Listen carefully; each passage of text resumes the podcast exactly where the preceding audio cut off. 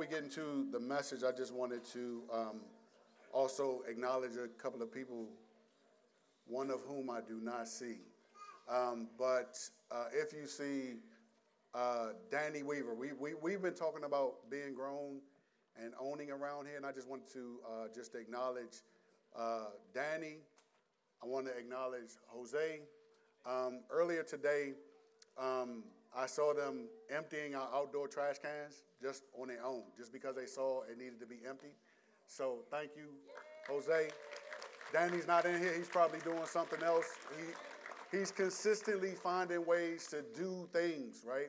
Uh, and then you received an email uh, just warning you about the little tree situation out there, uh, just so no one, I mean, you know, we all come in here sober minded, so you should have been able to see the tree. But I still wanted to give you a heads up uh, that the tree was going to be there.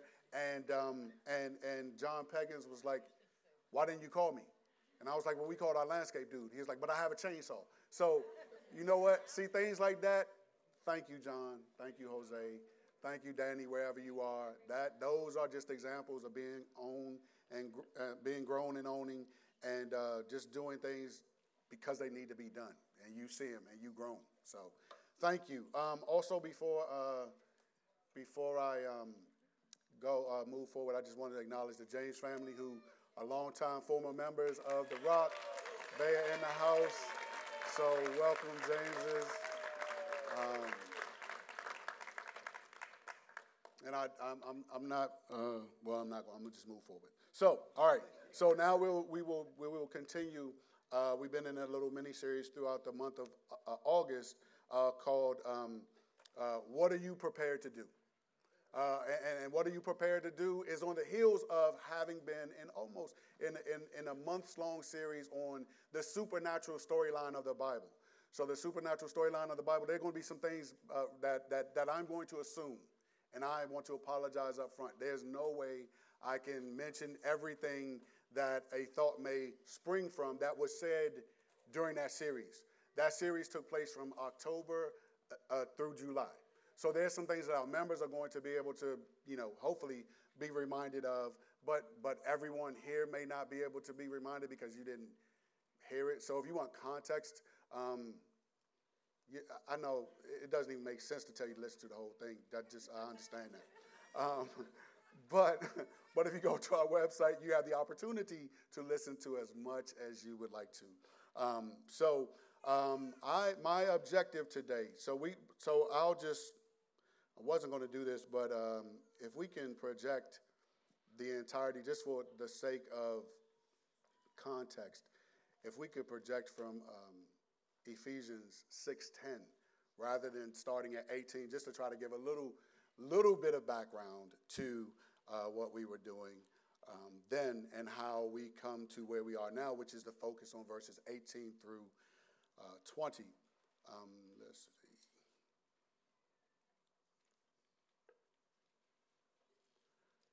So the, the, the classic spiritual warfare uh, passage that people go to when you're talking about the supernatural, anything of the Bible, is going to be Ephesians chapter 6. Um, and so I'm going to read, even though our focus is going to be um, verses uh, 19 and verse 20, um, and our focus has been for this month 18, um, we're going to start at verse 10 just for the sake of being able to give some cursory acknowledgement of some of the components of the supernatural storyline. So, verse 10, we're reading from the ESV says, Finally, be strong in the Lord and in the strength of his might. Put on the whole armor of God, that you may be able to stand against the schemes of the devil. For we do not wrestle against flesh and blood, but against the rulers, against the authorities, against the cosmic powers over this present darkness, against the spiritual forces of evil in heavenly places.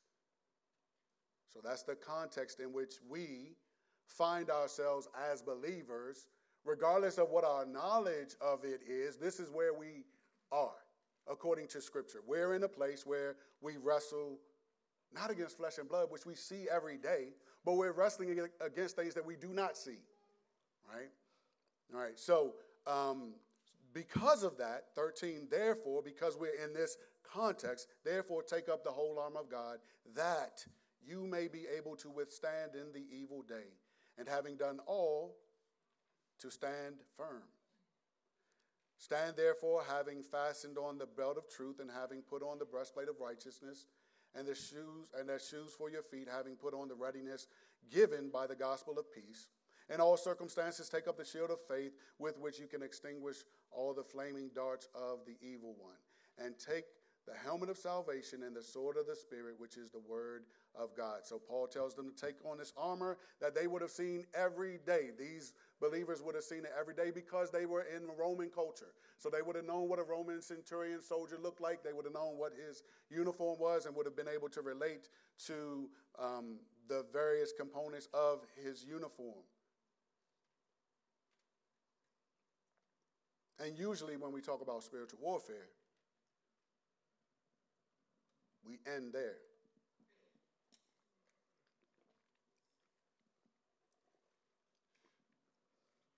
We end at verse 17. But as we tried to make the point this month, we should not end there. Because those, that's just how we're supposed to dress. We, those are just the, the, the weaponry we have if we're talking about the, the, the, the sword and just what our uniform is supposed to be and how, as Pastor Kurt said, the word is the glue that that that has that's involved in every every element of the uniform. But it doesn't talk about doing until verse 18. Praying at all times in the Spirit, with all prayer and supplication. To that end, keep alert with all perseverance, making supplication for all the saints, and also for me that words may be given to me in opening my mouth boldly to proclaim the mystery of the gospel, for which I am an ambassador in chains, that I may declare it boldly as I ought to speak. So, we've talked for the last two weeks about what it means to pray and how we can pray. That prayer, uh, that, that, that focus was not an exhaustive uh, biblical theology on prayer. Um, you, can, you can do that in your own time, but it can be a springboard uh, to just, you know, to that um, if you want to use it in that way for those who have been here. Um, but today, where our focus is going to be not on talking to God, but on talking to people. If we would have any impact in the supernatural realm, we must talk to God. But then, if we are to advance His kingdom here on earth, we must also talk to people. So, our focus is now changing to that of talking with people. And our objective our objective is to continue to shape the paradigm of our participation in the supernatural storyline that is continuing to unfold. We are part of it. So, how we behave within the context of it is very important. And as stated, talking to people about the Most High is one of the ways in which we participate. So let's pray, and then I'm going to just tell you something that Pastor Kurt said, and then we're going to move forward through the passage. Father, we thank you for this day which you have made. We thank you so much for the gift of life. More than that, we thank you for the gift of eternal life. We thank you, Lord, that you have saved us, that you have redeemed us. We thank you that you are using us for your plans and purposes here on this earth. Our desire, Lord, has not always been, but we thank you that you have redeemed us, so it is now. Let your will be done on earth as it is in heaven. And may that begin with me. That should be the cry of every believer. And to the degree that it isn't, Lord, help us. And to the degree that it is, would you help us not only to have the will or the mind, but also to develop the skill to interact as one, a resource, a source of advancing your kingdom here on this earth, Lord. Father, we ask you that you would please increase and that you would cause me to decrease. We pray that you would do what only you can do here, Lord. Only you can speak to each one who is here. Only you can speak to each one who is with us via live stream. Only you can speak to those who are also going to later listen to this message. So, Father, we ask you to do what only you can do. We ask you that you would please use me again. May I decrease but would you increase? I pray in Jesus' name. Amen. So, in the uh, May 21st message that Pastor Kurt did called Faithfulness and Evangelism, he said that taking possession of the land, which was the message before that, so that would have been May 14th, there's a whole theology of land that is really critical to understanding the supernatural implications because at Babel, you remember Babel, they were going to build a temple. Um, God confused the language, and then humanity was dispersed. And humanity was dispersed. Um, you'll have to listen to, to the message on Babel because this could sound strange to you, so I apologize if it, if it does. But our members know that, that, that, the, that humanity was dispersed, and in the, in the dispersion of those of humanity, there were lesser cosmic beings who had control over those areas. And so, even when Israel goes out from, from Egypt, well, let's go back. Let's go back to Adam. Even when Adam is first on the scene, what's Adam told to do? He's told to have dominion, he's told to subdue. From Eden, he's supposed to conquer for the Lord. That's what he's supposed to do. Obviously, the, the fall happened, and then that conquering got derailed a bit, right? But God has a plan. He speaks to Abraham. Abraham's people eventually go into Egypt. They become the people of Israel, who will become Israel in Egypt, come out with millions, right? They were told that they were supposed to go and they were supposed to conquer the lands. We know they didn't do that. They felt like they were grasshoppers, even though God said, I'm giving you this land. They don't see themselves as they ought to see themselves. And the Egyptians, um, excuse me, the Israelites are not different from us. We don't see ourselves as we ought to see ourselves either. We see ourselves as merely human beings, and surely we are. But there are some things that we're supposed to do not because we're superhuman, but because we're human. And we are trying to do that which God calls us to do. And so we're, we're not trying to act merely human. Uh, this is what I mean by that. So I just want to make sure you understand what I mean by that. So, um, as many of you know, I, do, I deal with uh, a lot of schools. There were a bunch of back to school events happening. Someone needed, uh, one school needed something from me that I could provide. So I decided, you, you know what, I'll provide it. So, and also tied with that, there was there, there's this big. Sometimes I get this stuff to, to give away, like two pallets worth of stuff to give away, and so I received that the day before they needed the other items. So I talked to their building supervisor, and their building supervisor's like, "You have to come at this time that was very inconvenient for me." So I was, as someone would say out there, salty about that. I was like, "Man, come on! I've I've put that stuff in there before at this time. Like, why can't I? I didn't say this to him, but this my mind is like, man, you like, I don't know what's wrong with you, but something seems to be wrong with you because I've known you for a few years now, and that's how you're acting right now. But I am going to submit to the plan. Okay, I'm gonna do that. Then someone else from that building calls, hey, can we can we use these tables? Yeah, you can use these tables. Okay. That, that person's off the day that I bring the tables. I go to the office, the office puts me in contact with this guy. And then he says, Those tables are for such and such. I don't know what to do with them tables. They for that person. Put them in their office. Put them in their office. He's talking to me rough, and I kind of from Landover. I don't like you talking to me rough. If you talk to me rough, I want to talk rough back to you. That's what I, I want to do. I want to do. But talking rough back to you is merely human. It's merely who everyone will do that, whether you're from Landover or wherever the softest place in America is. And you going, you're not, you're not going to want to just take that, right? You're going to want to like, hey man, who are you talking to? So he was talking to me like that, and it was just like, I'm. Then everything is conversion, right? Everything. It's like a the, the, discussions between wives and husbands when the wife remembers everything from like the first day you dated, and then like it's like, wait, what, what are we talking about this, babe? Like, it's like that. out for all the married people, you know what I'm talking about. Um, if you're not married, take note of that. but but he's talking to me and just like, man, I'm, I'm, not and he says the person's name like this for such and such, such and such, such and such, right? I'm like, yes, man, you said such and such like three or four times. Yes, it's for that person. And so then I said something else that it was like, man, you're get, like getting on my nerves right now. And so I, then I said, okay.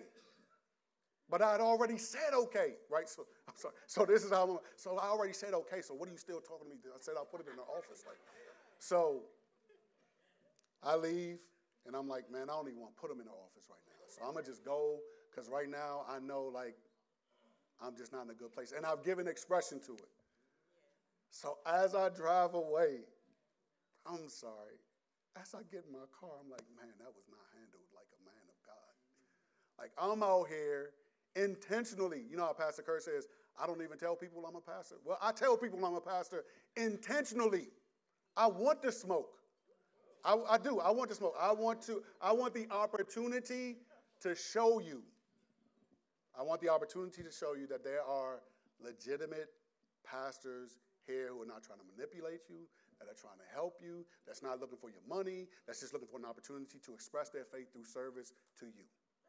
So, so that, so that's why I'm Pastor Mike. I'm not Mr. Dickson. I'm not. I'm, hey, I'm Pastor Mike. How you doing?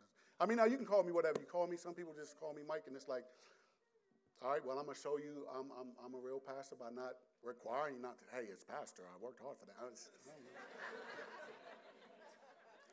no, we, we, don't need to do that. Um, so anyway, as I get, get in my car, I'm like, man, that was not handled like a man of God, or at least the man of God that I have in my mind that I ought to be. So I'm like, I need to get myself, I need to humble myself, but I need to like calm down a little bit to do it. So I calmed down. I drove back at some point during the day, and uh, he was he was he was about to tell me like, "Don't come." Then he saw who I was, and he was like, "Okay." So I came, and then I told him, I asked him, could he come here? And then there was this other guy who actually we went to middle school together. He works there as well and he came, he was there when I was talking to the gentleman. So I asked him to come too because he saw, he saw how I was getting down. So like, hey man, you know what? I just wanted to um, ask you to forgive me for the way I was talking to you. I said, um, I don't know, you know, I, I, I, I know why I felt the way I felt. I said, it seemed like I was getting in the middle of you and this person.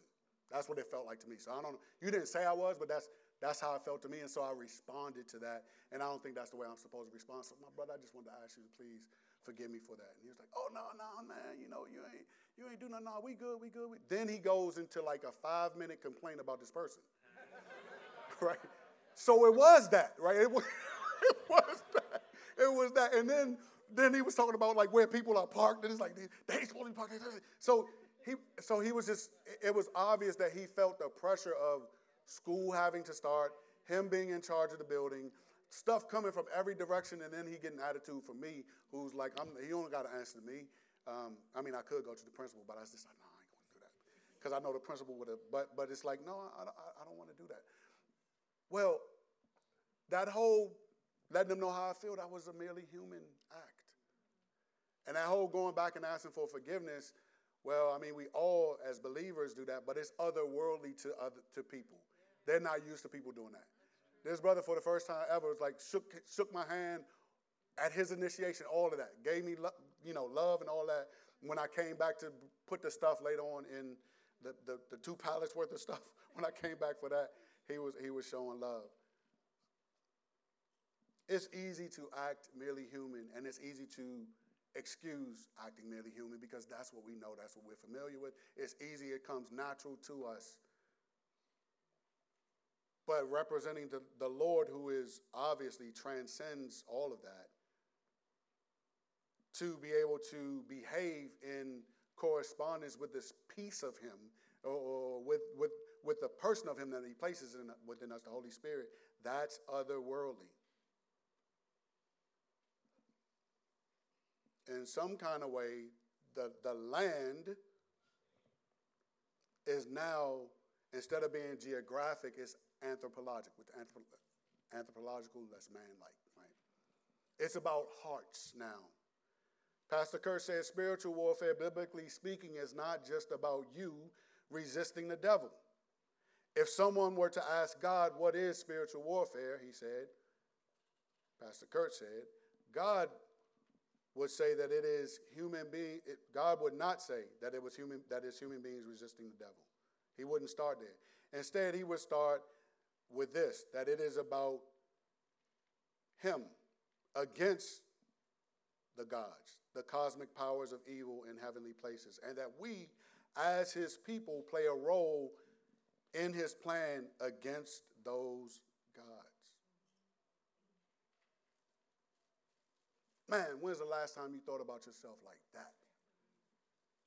But that's what you and I were created to do. Even if we look, look at, at, at Adam, I mean, I don't know what it was he was supposed to subdue. Scripture doesn't go into like what else, what else was around. But if he's supposed to subdue, that has like a that has some that has some pressure with it, right? That has some like I'm gonna use force to impose my will. So even back then, and I don't have the details of that, I haven't, that's just an aside, a side note. But now we are told to go into all the world as believers and take possession of the land, meaning human beings, who, when you do funerals like I have, at some point you say, from ashes to ashes, dust to dust, right? Because that's what we, our bodies decompose into. So our conquest is other people. So in Ephesians 6 18, Paul says, just to remind, praying at all times in the Spirit and with all prayer and supplication, to that end, keep alert with all perseverance, making supplication for all the saints and also for me, that words may be given me in opening my mouth boldly to proclaim the mystery of the gospel, for which I am an ambassador in chains, that I may declare it boldly as I ought to speak. There were three things that Paul uh, had that we want to we want to uh, look at, and that is Paul had the conviction that he ought to speak. Paul was convinced that he ought to speak boldly, and Paul was also he wanted to make sure that he spoke a message that was relevant to his particular audience. So let's look at those uh, quickly. So Paul had the conviction that he ought to speak. I mean, he says that at the end, right? He says, uh, he says everything he says. All right, also pray for me that the words be given me, that I might open my mouth, proclaim the gospel. I'm an ambassador in chains, that I may declare it boldly as I ought to speak. Paul said this to the Romans. He said this in 114. He said, I am under obligation both to Greeks and to barbarians, both to the wise and to the foolish. Paul felt an obligation to share the gospel with anyone with whom he came into contact. So Paul was convinced that he ought to speak to others. I'm sure he may have been convinced of this because he saw himself as an ambassador for Christ.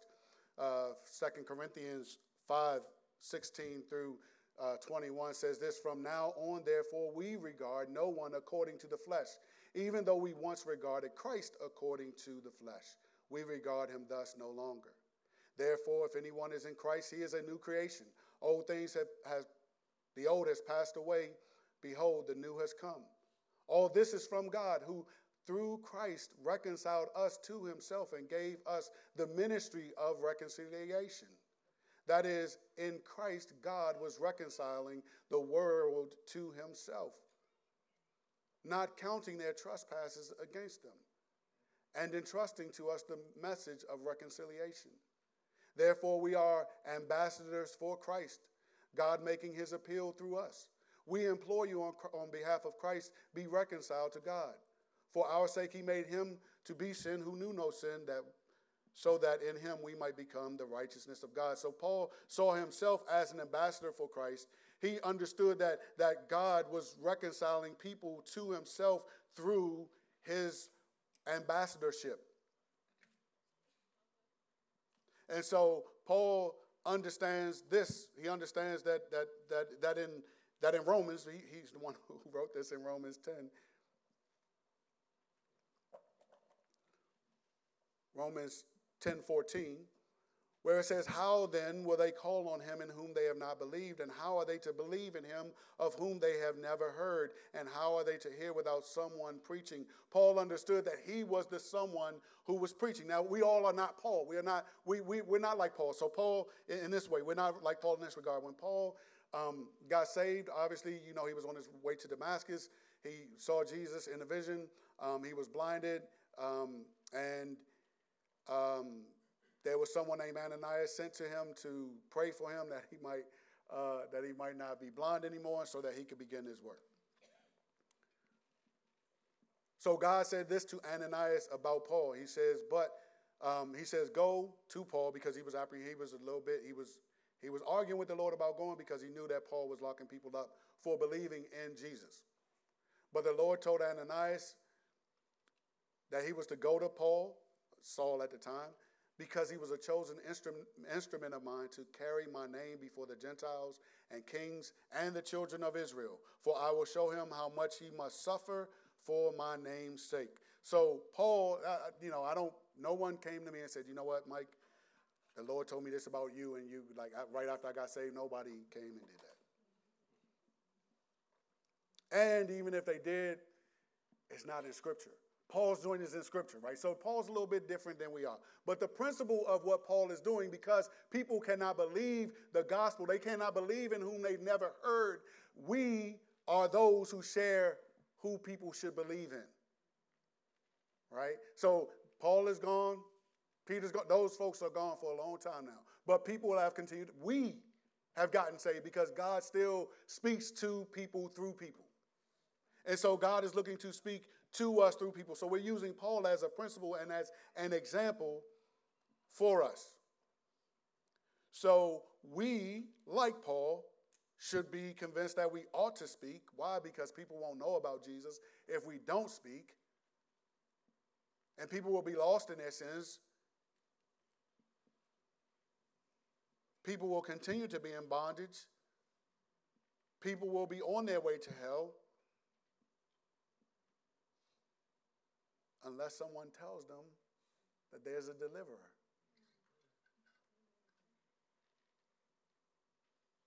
We get to tell them that there's a deliverer because we've been delivered.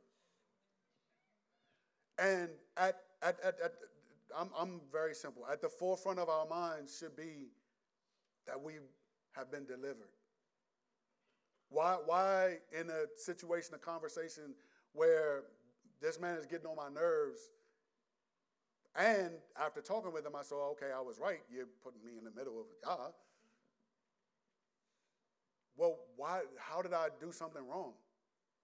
Well, I've been delivered and I live differently. I'm from a different kingdom. I'm not from the same kingdom as, as he is. You're not from the same, if you're walking with Christ, you're not from the same kingdom as everyone else just walking around. That's, that's not who you. Yes, you're a human being. You are. But your looks, you don't judge a book by its cover. There's more going on than just we come here, get as much as we can get till it's time to go, and then that's it for it. That's not what we live for. We live for more than that, right? By the grace of God. Not we weren't for anyone who's not we weren't born like this. It's not, this is a miracle of God for anyone to believe that Jesus Christ is Lord. The scriptures are clear that it takes the Spirit of God to understand that and to walk in that. To, yes, people might believe that he was he was historical, thank God for that stuff, but to believe in him as the Son of the Most High, that takes the Spirit of God to reveal that to you. It took the Spirit of God to reveal that to Peter, who was walking with him. So, how much more of the Spirit of God will it take for us that do not walk with him, cannot see him, to believe that he is the one that is promised from the scriptures? That takes the Spirit of God, and the Spirit of God, if we believe that, will change us. Will change us in a moment, our status before God, boom. But then change us incrementally so that we become more like Christ. So you might not have gone back and apologized to that guy. Okay. I mean, it still be a belief. You might be a believer. You might, that may not, may not have convicted you. But it convicted me. I've been walking with the Lord for a long time, so some things that are very, some things that are very sensitive get me, and some things that are very sensitive to my wife don't get me.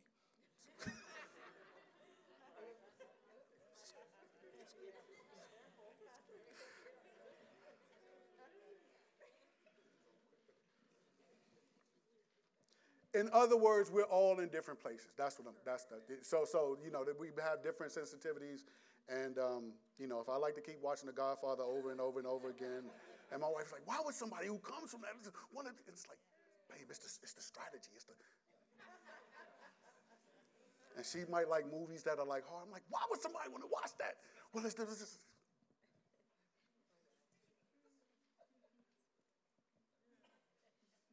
So we may not be sensitive about the same things, but the Spirit of God is going to be at work within us. Right? And if the Spirit of God is at work within us, if especially for those of us who remember, if we remember BC, if we remember before Christ, and we look at the trajectory of our life apart from Christ, and we see what life could have been like apart from Him, but our life is not like that at all. Our life looks nothing like that. That's that's my testimony. Then it's like, man, I have to keep that at the forefront of my mind because there are people like me. They might not be doing the exact same things, but they're in bondage to the things that I was in bondage to. And so I can be a, a, a Harriet Tubman spiritually. I, I can tell you how to get from where you are to where I am. Now, I can't make you go there, but I can tell you about Jesus, right? We all have the opportunity to tell people about Jesus because we know him. Not because they present an opportunity. First, start with, I know him. Elf, start with that. Elf no Santa. I know him. Start with that with Jesus. Yeah, I, I know him. Yes. The Savior of the world. I know him. Think like that. Appreciate and worship him. So all of these things function for Paul. I'm sure he, I'm sure he could remember when he was locking people up. I'm sure he remember when he went to get the papers, like, I'm, I'm, I'm going to lock everybody up. I'm going to even travel to lock people up. Let, let me get them papers. Oh, okay. And then he's, he has a detail with him, right? And he's go, he remembers that. He remembers holding Stephen's coat. Yeah, man, I'll hold your coat, man. Just go ahead. Throw, throw, yeah, all right, good. Good. He's probably, probably a hype man, right? He remembers that. And so he feels an obligation because people are in bondage. Yeah, people, I mean, I'm sure you met some people who like drama. They seem to like thrive off of drama. They like pain. It seems like when they have pain, like it just, they really like it. They get into it. They bring more pain with it. Like, it's like, man, man, what's wrong with this person? Like they blow every single little thing up. Some people like being in bondage.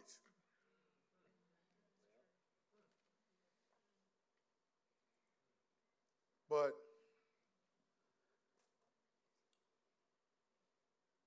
there were certain aspects of bondage I like to be in as well. I remember that. I remember that.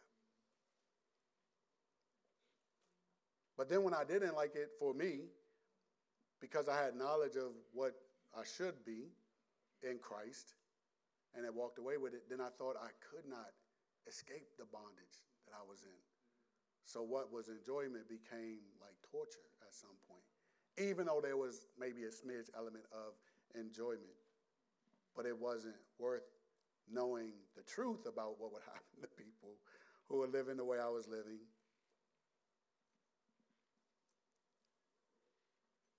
How do you think about people? I mean, if you watch the news networks, you can see how people think about people.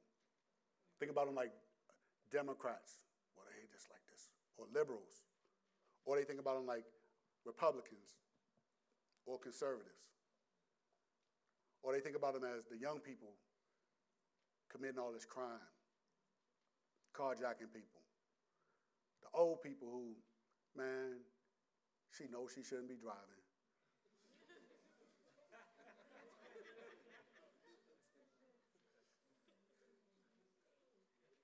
But you need to be careful with that. I'm going to tell you. Because at some point, unless the Lord returns or you leave before you get that old, you're not going to want to stop driving. You're not going to want to move with your kids.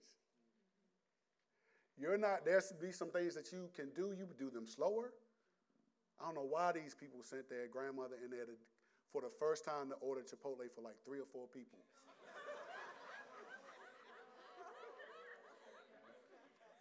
but I was right behind her. And she had her little list. And they was helping her. Thank you. I hear all. That, that's, that's how I was feeling like, oh. I'm like, man, I remember the first, the first time I went to Chipotle, and I was in my, I was probably about early 30s. I didn't even know what to do. People went in front of me and I ordered stuff, and then I was like, oh man, I didn't know you could order, like, get everything in there. I, I would have got that, you know? Um, so I didn't know what to do. So here's this lady in her prior mid to upper 70s, maybe, trying to handle like four orders of Chipotle at once.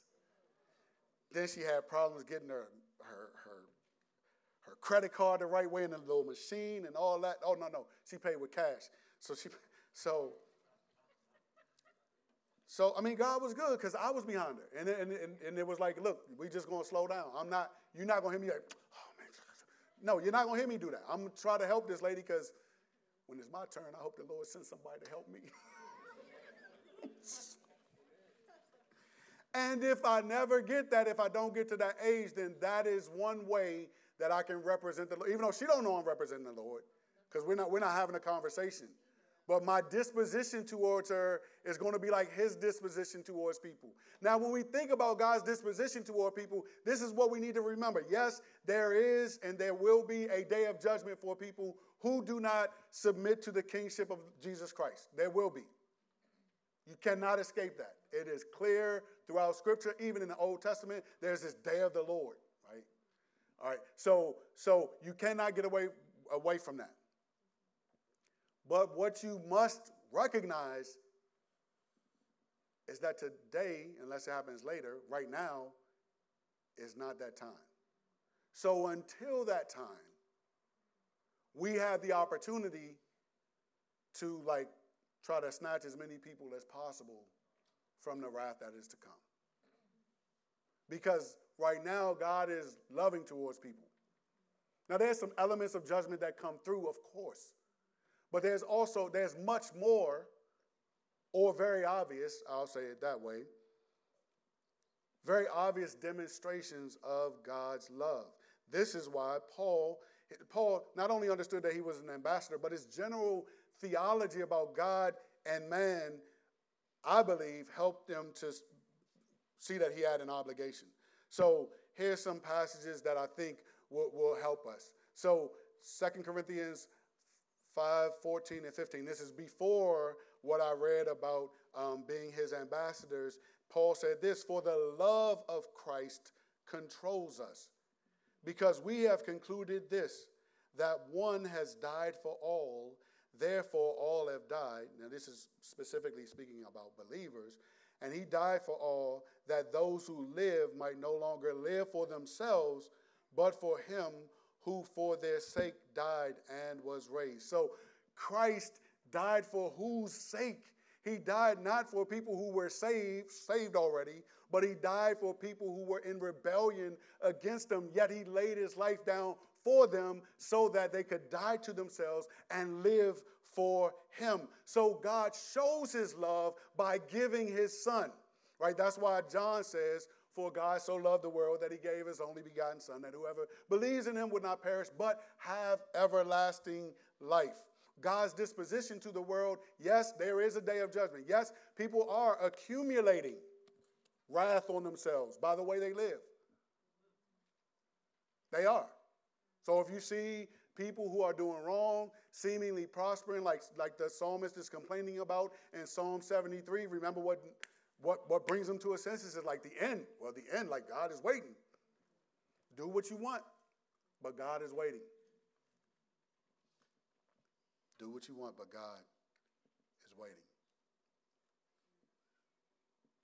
In the do what you want phase, though, there is God sending his son so that people do not have to look forward to God is waiting with fear and terror. Yes, there'll be scrutiny even for believers. But because they are in Christ, they will not be, they will not perish. Look at God's disposition toward humanity in, in Acts 17. And he made from one man every nation of mankind to live on all the face of the earth, having determined allotted periods and the boundaries of their dwelling place, that they should seek God and perhaps feel their way toward Him and find Him. Do you think of people like that? Keep that up for a while. That's, yeah, yeah, yeah. 27. That they should seek God and, like, look at the, perhaps is like a question mark. Maybe they'll, like, feel their way. Maybe they'll find their way toward Him, right? So God is into making Himself known. He's not into hiding Himself as it says, yet He is actually not far from each one of us. 28 says, For in him we live. This is using one of their poets, uh, one of their, something one of their poets wrote. For in him we live and move and have our being, even as some of your own poets have said, for we are indeed his offspring. The times of ignorance God overlooked, but now he commands all people everywhere to repent. So God was, okay, leaving you to the, the cosmic powers that you, but now God's not doing that anymore. Now he's saying there's a day of judgment for everybody. But there's time to repent. We get to remind people that there's time to repent. His disposition is that all would repent, as we'll see in a moment. But before we look at that, just, just remember this Mark 12, 28 through 31 says this And one of, the, one of the scribes came up and heard them disputing with one another, and seeing that he, meaning Jesus, answered them well, I asked him, Which commandment is the most important of all? Jesus answered, The most important is, Hear, O Israel, the Lord our God, the Lord is one. And you shall love the Lord your God with all your heart and with all your soul and with all your mind and with all your strength. He could have just stopped there, but then he goes into second is this you shall love your neighbor as yourself. So to think that God is just viewing people the way we view people, we categorize people and that's it. We label them sinner unbeliever, believer, this, that, and the other. We just, we label and we done. But our love for God positions us to love each other, to love our neighbor. Then, then in, in Luke, it goes, well, who's our neighbor? The person wants to justify himself. And then he gives the parable of the Good Samaritan. And then the person who does good is the last person you would think, the Samaritan. So our neighbor is whoever is in need. And I know some people say, all right, well, if it's whoever's in need, it's impossible for me to like serve everyone in need. But you know what? That can be a way to look at it. But I believe that if someone, I think I've said this before, if anyone comes into contact with me, I do not believe that's a coincidence. I just don't. That's just not the way I'm going to think. I'm going to think, well, I'm trying to live my life for the Lord. I pray for opportunities. I pray for people who I, who I will have opportunity with. So I'm just going to act like I'm supposed to do something. So I'm going to Staples yesterday, and I see some brother out that joint. Yesterday was hot. And he had one of them signs. Whatever the sign said, I don't know what it said, but I'm like, dang, man, that brother has on a mask and he all by himself. He has a mask on. He's, just standing there, and I'm just like, my man, hey, I'm going to the Staples. You, you, you want a water? And he's like, yeah. So then I go into Staples, and I see this whole family that I, that I know the mom. She introduces me to all her kids and her husband. And it was a great time. It was nice seeing them. then as I came out, that brother was gone, right? And I'm like, oh man, I miss. I'm like, hold on, is that the brother right there? And so then it was him but he no longer had the sign. I guess his shift was up. And then he came back. He was like, Man, I thought you forgot about me, man. And I was like, Nah, my brother, I ain't forget about you. I saw some people I know. Here you go. So that wasn't a gospel encounter necessarily.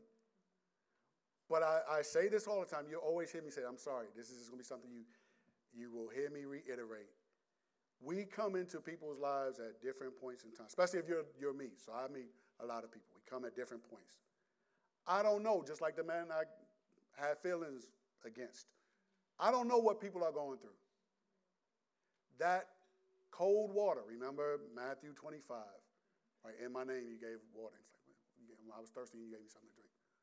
But when was that? They, they don't even know because that's just how they live, right? So it's, it's, I'm seeing those things and I'm saying, wow, that's the way God's people live. So that's what I'm going to try to do.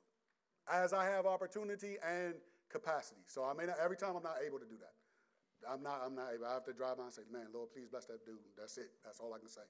Um, but other times I can say, hey, I'm getting ready to go get this. So, hey, you want, I'll hook you up if you want it. And in that instance, he did. God's disposition towards people determ- should determine our disposition toward them. So if God so loves the world, I'm not saying love the world in a way that is, that there's an unbiblical way to love the world. So I'm not saying love them in a non biblical way. I'm not saying co sign on everything they do. No, no, no, no, no, no. I'm not saying that. Uh, Romans lets us know that, you know what? Not only do people who do those things deserve to die, people who approve of those things deserve it as well. So, no, I'm not saying co sign, but I am saying remembering that people are in bondage to their sins. Remembering that apart from the power of God, they just going to be stuck. Now, they can change their flavor of sin, but they're not going to change their ultimate destination unless they come through Christ. And we have Christ to share with others. So, our disposition toward humanity should be such that we have a view of them that for as long as God, as long as we're in this period where He's calling everyone to repent, we have the opportunity to demonstrate what it looks like to live in repentance and to invite people to repent.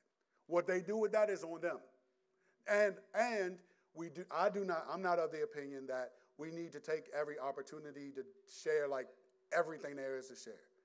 So what I appreciate about Paul is that in this uh, in verse 19 when he says also praying for him right also that words may be given me to open my mouth boldly to proclaim the mystery of the gospel. Paul's not asking like what the gospel is. What Paul is doing is he's looking for words that can communicate the gospel in a way that meets these people precisely like where they are. So if you're not from my background and you're you know you're you're sharing the gospel, um, uh, if you're sharing the gospel with a person who's not from my background, um, and you're, share, you're sharing it with somebody who's grown up in the church, that, that that's you would probably share the gospel a little differently. If you look in the, in the book of Acts, you see where they are addressing the crowds, but they're addressing the crowds differently. So the way Paul talk, spoke in Acts 17 is different than how you'll see Peter speak in, in Acts 2. Why? Because Acts 2, they're biblically literate. You don't have to get the, uh, get the poet, man. We could, tell, we could talk scripture. We can go to Joel and we can show you like what, what, what Joel says, right? But so we have to be able to know like who we're talking with so that we can speak the gospel in a way that makes sense to them, in a way that they can comprehend it. I've been in situations where in an effort to like be like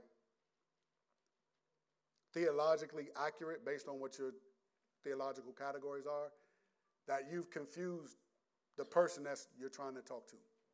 It's just too much for them. They can't understand all that. They're like, like a computer on over. I know our computers don't really overload now because we're in a good spot, but back in the day when computers would get to be like that, it's like like you could see the person's eyes. It's like she don't even know what he's talking about right now. so it's like, man, dang. And she asked like a great question, right? So so so we so Paul, I think when he's talking about the words being given to him to open his mouth boldly, it's it's how can I share this in a way that will hit like where they are. Jesus with the woman at the well. He doesn't start talking theological things. He starts just talking about like, hey, this water. Like we had a, you're at a well to get water, right? So they start talking about water. and then he transitions the conversation to talk about himself, to talk about where the place of true worship is, all, all of that stuff. He gets he gets to that, but he he Jesus, Paul, Peter, they understood their audience enough to be able to hone in the gospel to be communicated in a way that this person would hear it and they'd be like, oh, yeah, I see what you're saying. Now, whether they do that or not, whether they want Jesus, that's on them, right? So even even in in um, in Acts 17, when Paul preaches the gospel,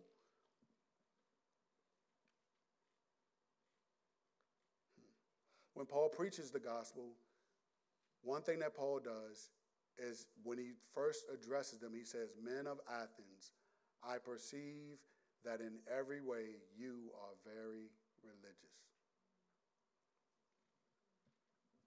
Paul took the time to gain a perception of who these people were so that he would have a launching point to share the gospel with them in a way that would make sense to them. So he goes to the, how religious they are and then he preaches the gospel to them. And it doesn't uh, necessarily look like a textbook what we would say hey that's preaching the gospel today. It doesn't look like that. Well those people are like totally biblically illiterate so that so it's, it may not look that way. But this is what's happening every time we share with people. And this is why paul wanted to speak a, a, a relevant message to a particular audience 2 corinthians 10 3 through 6 says, For though we walk in the flesh, we are not waging war according to the flesh. For the weapons of our warfare are not of the flesh, but have divine power to destroy strongholds. We destroy arguments and every lofty opinion raised against the knowledge of God, and take every thought captive to the obedience of Christ, being ready to punish every disobedience when your obedience is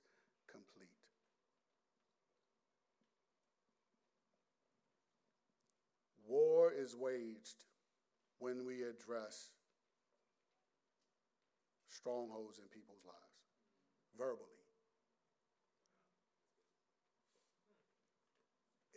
People's minds change. Or can change. They don't always change. Look, verse 5 We destroy arguments and every lofty opinion raised against the knowledge of God and take every thought captive to obey Christ. So, so the things that are not in obedience to Christ, we're bringing Christ up as an alternative to the things that people trust in. Now, to be able to do that takes skill, it takes time, it takes studying people, it, take, it takes all of that. And so there's much more to say, but I'm not going to say it now. We'll say it next week, some of it next week. But I will say this this week, I would like everyone, every day, to pray for God to give us opportunities to talk to people. I'm, going to scale that back. That might be too much for y'all. I'm going to scale it back. I'm going to scale it back.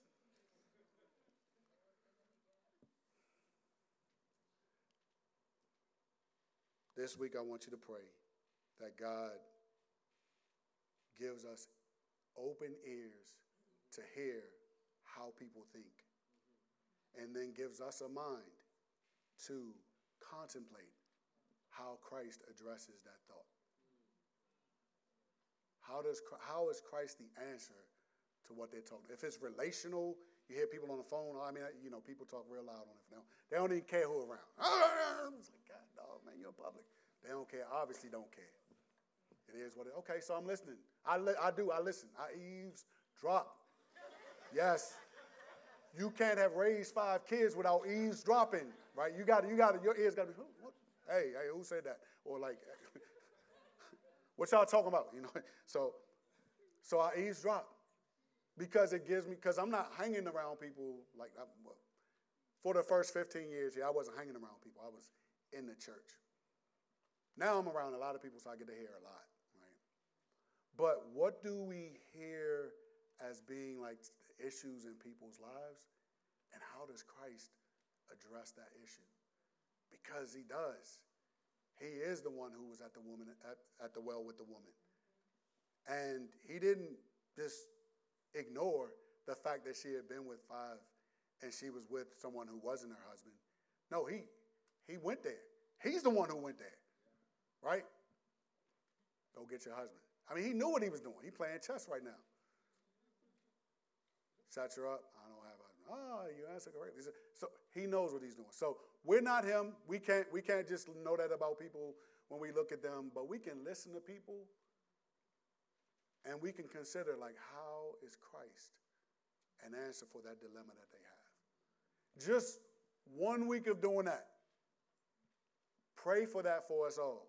Because I, I really believe that as we listen and as we consider, then we will learn how to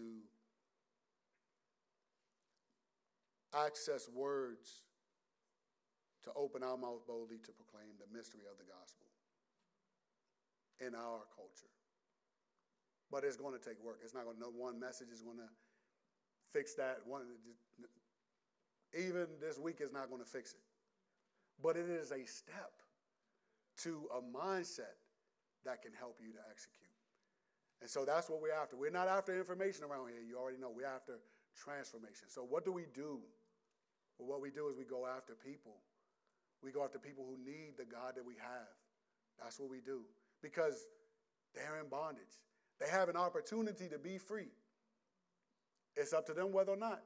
But if they never hear of Jesus, they won't ever be free. We can tell them about Jesus. We can show them our good works so that they can glorify our Father who's in heaven. These are things we can do. We pray to God so that He can do the things that He does, but we also participate. And that is something that I hope we get prepared to do, and that is tell others about our wonderful Savior. Now, if you are here and you have not been walking with Christ, I'm not going to think that you're here on accident. He gave His life to give you new life. Now, I don't know all of the ways your life needs to change, but you're here this morning and you've heard about how we want to talk about Christ to people. Uh, we would love to continue the conversation even more specifically with you, more precisely with you. So if you came with someone, please ask them any questions you may have. Um, if you have any questions, I'll be here for a little while. Before I take off to go to my family reunion, I will be here for a little while. Um, um, but but but I, hey, I'll be I will miss that in order to talk to you about Christ in a way that makes sense to you. So, as the band comes up, we're going to let them come up.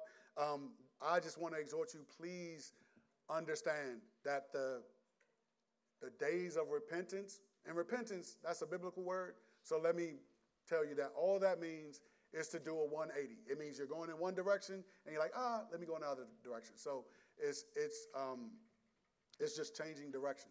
So, it's changing the direction from living for self to living for Christ. Now, you don't know all that that entails, even if you say, Yeah, I want to do that right now.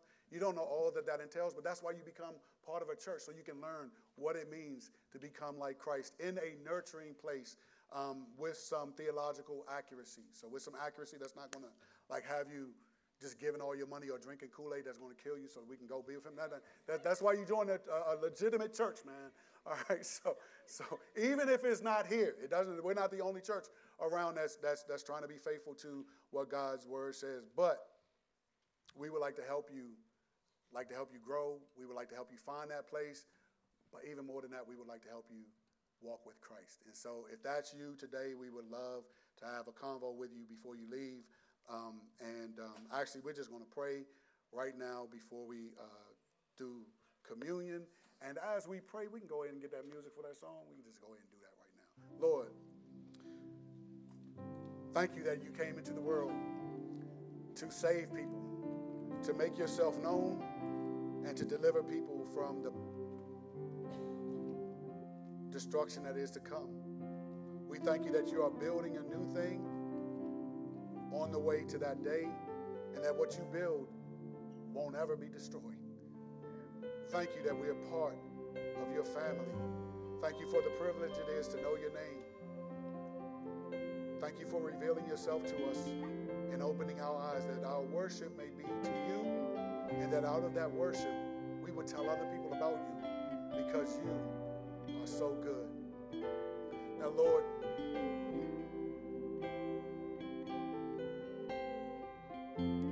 I ask you that you would please bless us as we take communion. May we be reminded of the lengths you've gone to to save us, that you would take on flesh, live a life that we ought to have lived through Adam, but didn't, and pleased the Father at all times, but yet died for sins that were not his. We thank you for that and we praise you for that. Amen. Now let's take the wafer.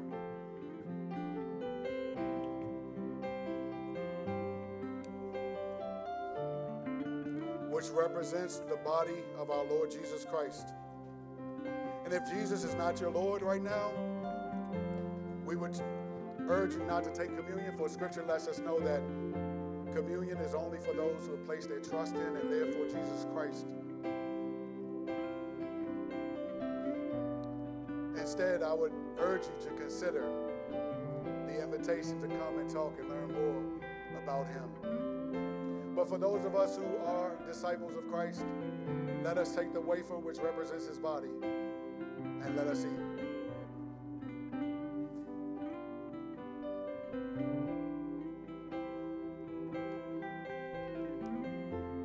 And now let's take let us take the juice which represents the blood that was shed for us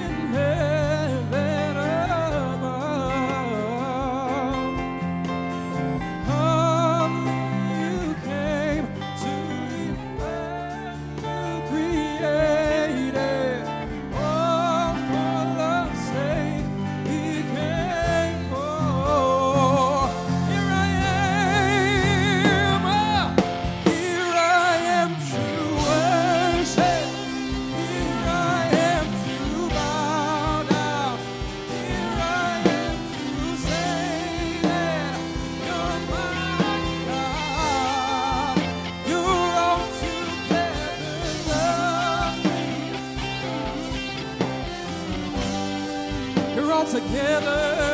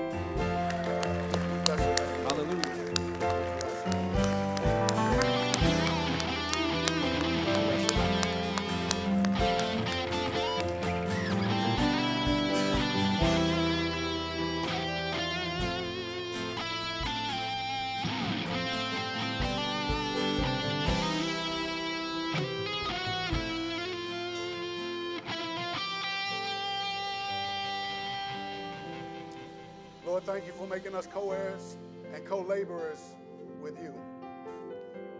I pray that you would open our ears because we want to speak a word that addresses our culture, for we are here for such a time as this. It's you who allots the time periods and the boundaries in which people live. In light of that, we ask you that our worship would not just be under this roof, but that our lifestyle would be one of worship that gives expression to praise to you wherever we are. And Lord,